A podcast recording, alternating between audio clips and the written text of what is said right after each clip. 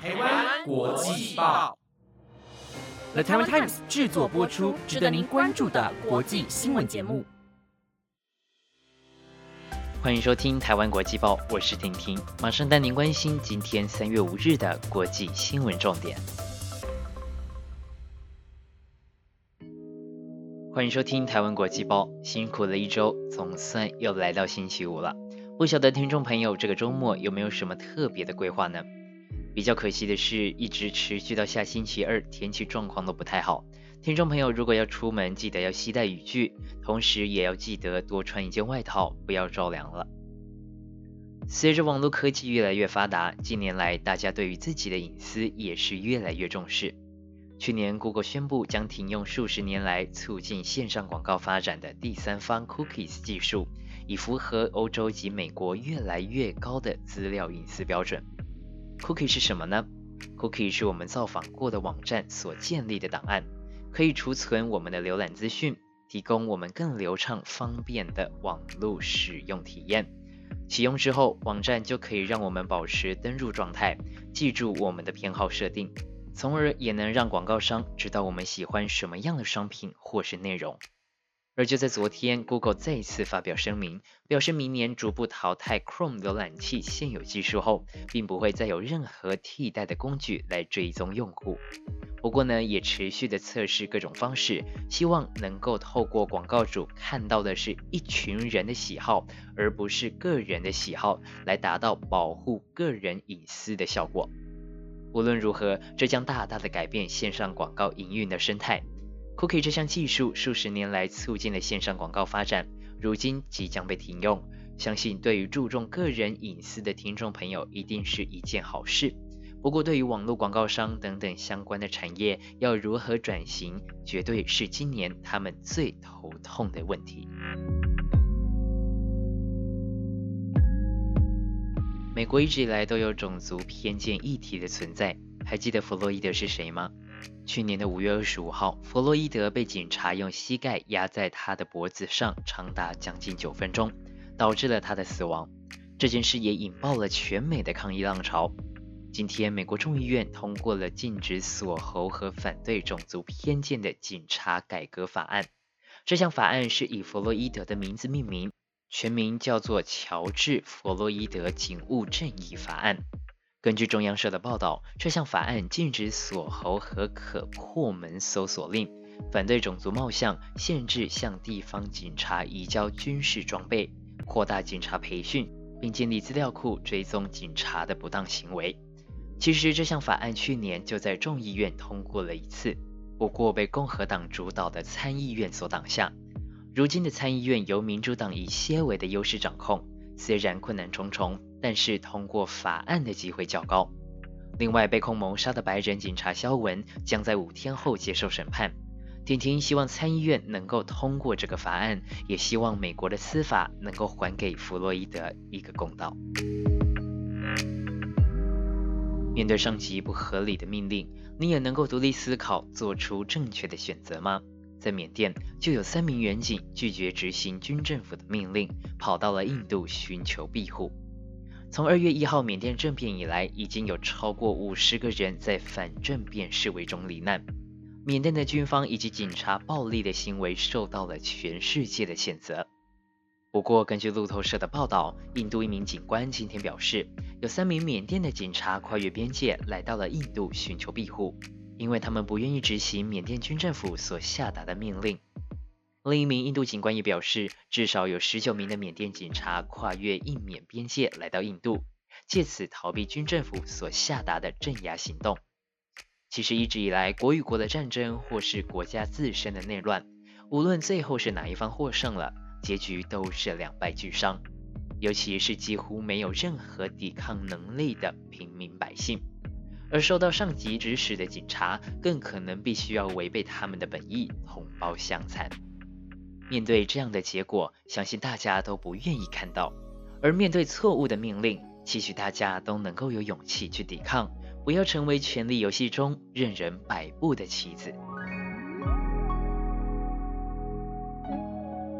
美国电视动画《飞哥与小佛》当中有一个非常受到瞩目的角色，名字叫做泰瑞。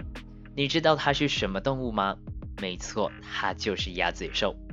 现实世界中，鸭嘴兽是少有的卵胎生哺乳类，也是为数不多的有毒哺乳类动物。不过你知道吗？它们正在面临生存危机。居住在澳洲的鸭嘴兽，因为气候变迁，它们的栖地受到丛林大火和干旱的威胁。值得庆幸的是，澳洲塔隆加动物园宣布将设立全球第一座鸭嘴兽收容所，来拯救这种澳洲独有的生物。这座收容所会作为研究中心，来研究鸭嘴兽这种卵生动物的繁殖生物学。在灾难发生时，也能够提供居住在河里的鸭嘴兽紧急照护，最多可以收容六十五只。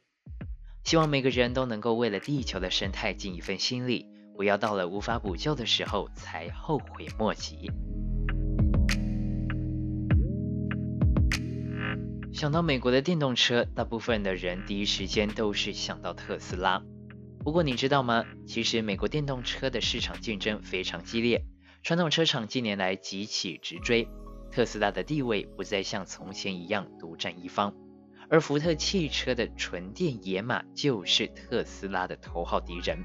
根据摩根士丹利的分析报告，美国电动车的销量在二月成长了百分之三十四，然而特斯拉在美国市场的市占率二月下降到了百分之六十九，比去年同期的百分之八十一低了不少。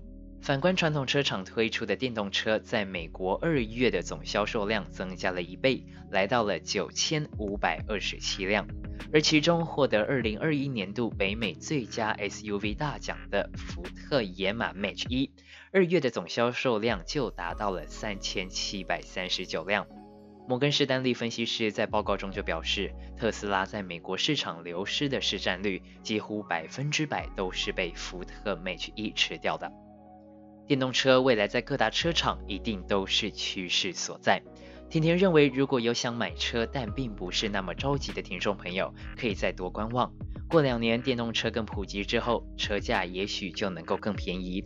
同时，电动车也会出现在二手车的市场，到时候电动车的技术更成熟，选择也会更多。你觉得特斯拉还能够稳坐电动车龙头多久呢？在底下留言让我知道吧。说完了美国的电动车，带你一起关心日本汽车大厂本田汽车 Honda 在今天宣布，全球第一款 Level 三等级自动驾驶车将在今天三月五号开卖。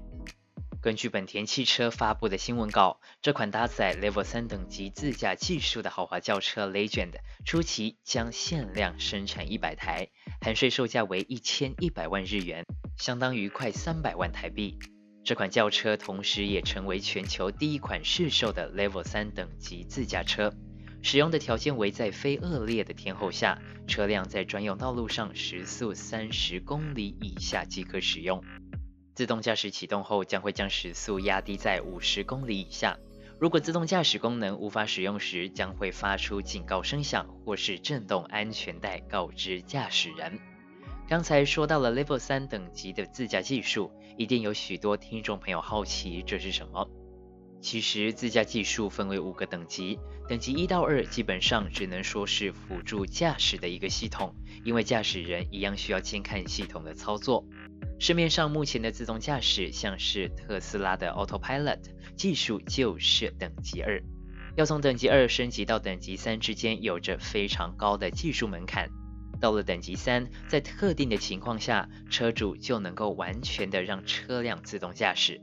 不过在突发状况下，还是得由本人进行操作。等级四之后，则是在特定的情况下，可以完全由车辆自动驾驶。到了等级五，就没有任何的限制，全部的动作都交由车辆来进行。随着科技的进步，相信有一天我们能够真正的放开双手。在任何的场合都由汽车本身来驾驶。不过婷婷就想到了，如果到了那天，是不是就不会发生车祸了呢？另外，我们还需要考驾照吗？以上就是今天的节目内容。这边婷婷要感谢大家一直以来的支持，让我们的节目能够慢慢成长。不晓得您订阅台湾国际报了吗？您的每一份订阅与支持都是我们最大的动力。感谢您的收听，本节目由 The Taiwan Times 制作播出，我是婷婷，我们明天见喽，拜拜。